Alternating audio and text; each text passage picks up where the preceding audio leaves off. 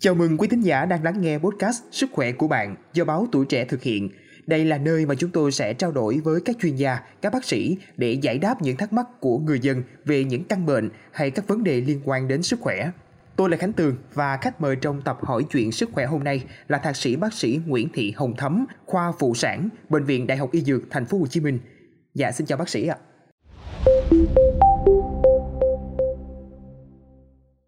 Thưa quý vị, với sự phát triển không ngừng của xã hội, chúng ta đã chứng kiến một bước tiến đáng kể trong việc tôn trọng và nâng cao vị trí của phụ nữ và những áp lực liên quan đến làm mẹ đã không còn quá lớn. Do đó không ngạc nhiên khi có nhiều phụ nữ ngày nay chọn cuộc sống không có con hoặc quyết định sinh con ở tuổi muộn hơn. À, tuy nhiên thì à, điều này đã mở ra một loạt những câu hỏi khá là thú vị liên quan đến việc duy trì dòng họ và khả năng sinh sản của phụ nữ khi họ bước qua tuổi 30. Dạ thưa bác sĩ, đối với à, phụ nữ đã trên 30 chưa có con nhưng mà trong tương lai họ muốn có con thì à, có thể áp dụng những phương pháp nào để có thể giảm nguy cơ suy giảm khả năng sinh sản ở họ thưa bác sĩ? À, do cái cuộc sống uh, xã hội ngày càng phát triển, người phụ nữ tham gia vào các công việc xã hội ngày càng nhiều. À, vị trí của người ừ, phụ nữ trong các ừ, các cơ quan nhà nước cũng như cơ quan uh, tư nhân thì họ ngày càng phát huy cái, cái cái vai trò trong công việc. Do đó đó là họ hay có cái xu hướng là thứ nhất là lựa chọn bạn đời một cách kỹ càng hơn. Thứ hai là người ta sẽ trì hoãn lại cái kế hoạch có thai. À, khi mà có một cái sự nghiệp hoặc là một cái kinh tế vững vàng rồi đó người ta mới nghĩ đến chuyện sanh con tại vì khi mà mang thai và sanh đẻ chăm con là một thời gian mà người phụ nữ đó mất rất nhiều thời gian công sức cũng như là ảnh hưởng tới cái sự phát triển của công việc của mình. À, vì vậy nên là người phụ nữ thường hay trì hoãn cái chuyện chuyện mang thai ở trước tuổi 30 thì dự trữ buồng trứng của người phụ nữ khi mà từ lúc sanh ra cho lúc lớn lớn lên và về già thì nó chỉ có giảm dần theo thời gian chứ nó không hề được tăng lên à, sau 30 tuổi thì cái dự trữ buồng trứng sẽ giảm một cách rõ rệt và sau 35 tuổi sẽ giảm rất là nhanh. Và sau 40 tuổi hầu như cái dự trữ buồng trứng chỉ còn lại một phần trăm so với lúc mới sinh ra mà thôi. À, và bây giờ người ta sẽ đối mặt cái vấn đề là khi mà phụ nữ mà lớn tuổi rồi à, đang mong muốn có con nhưng mà lại không còn khả năng mang thai bởi dự trữ buồng trứng này đã giảm rất là nhanh và nhiều thì người ta phải làm như thế nào? Thì những cái phụ nữ trẻ bắt đầu người ta cũng suy nghĩ về về lâu về dài. Và người ta nghĩ và người, cũng một cái trứng đó ở một phụ nữ mà hai mươi mấy ba mươi tuổi sẽ rất tốt hơn nhiều đối phụ nữ đã được ba được khi đạt được tuổi là 40 do đó thì cái trứng mà mình đã được ờ, mình ở độ tuổi tuổi thanh xuân của mình á mà mình chưa có sử dụng á thì mình có những cái phương pháp hiện đại. Người ta có thể dùng cái phương pháp là trữ trứng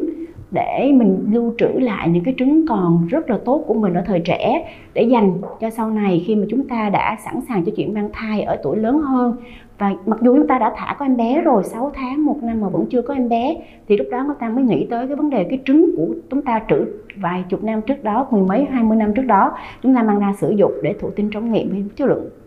ờ, kết cục của một cái ờ, thụ tinh trống nghiệm nó cũng sẽ rất tốt hơn rất là nhiều khi mà sử dụng trứng ở thời điểm tuổi hiện tại.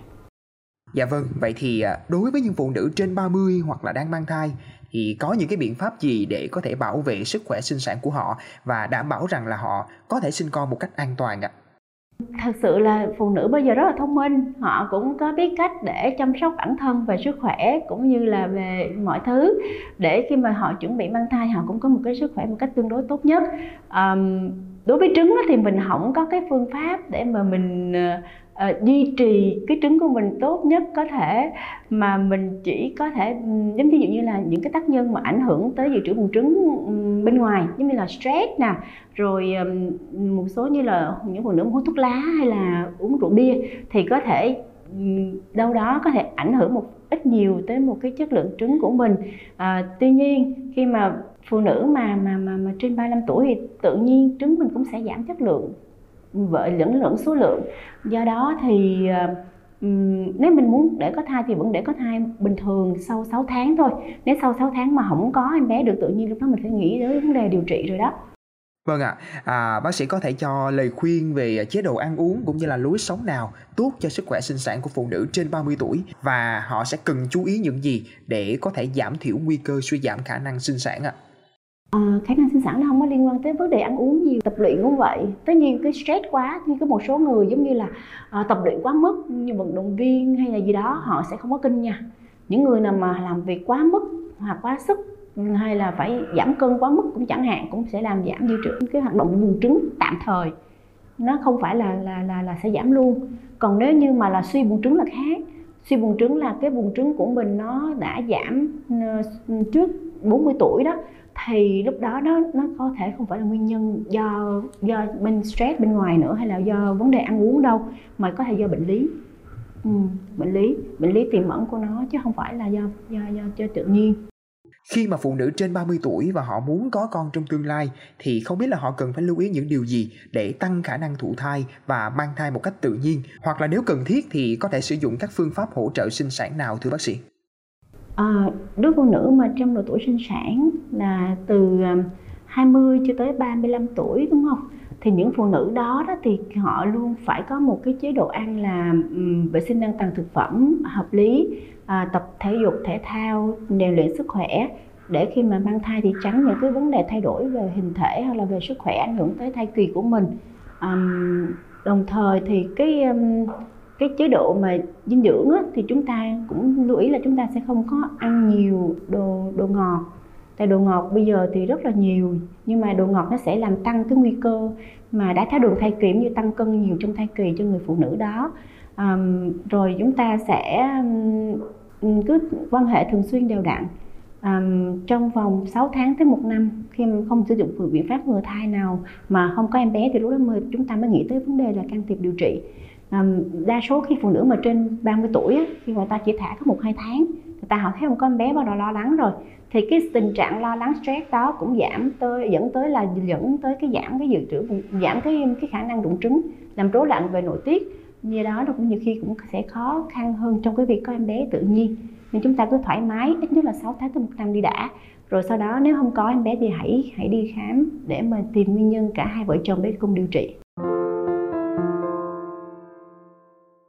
Dạ, rất cảm ơn những chia sẻ vừa rồi của bác sĩ. À, có thể nói đối với phụ nữ trên 30 tuổi muốn duy trì sức khỏe sinh sản và tối ưu hóa khả năng thụ thai, quan trọng nhất là duy trì một lối sống lành mạnh. Điều này bao gồm việc duy trì chế độ ăn uống cân đối, tập thể dục đều đặn, giảm thiểu căng thẳng và đảm bảo có đủ giấc ngủ. Và điều này sẽ giúp cải thiện sức khỏe tổng thể và tăng cơ hội thụ thai một cách tự nhiên. Ngoài ra thì à, nếu cần thiết, phụ nữ trên 30 tuổi có thể tìm đến sự hỗ trợ của các chuyên gia sinh sản để thảo luận về các phương pháp hỗ trợ sinh sản như là thụ tinh trong ống nghiệm IVF hoặc là sử dụng thuốc điều trị chẳng hạn. À, tuy nhiên, quyết định này nên được thảo luận kỹ lưỡng với bác sĩ để có thể đảm bảo hiểu rõ về tất cả các khía cạnh và rủi ro liên quan.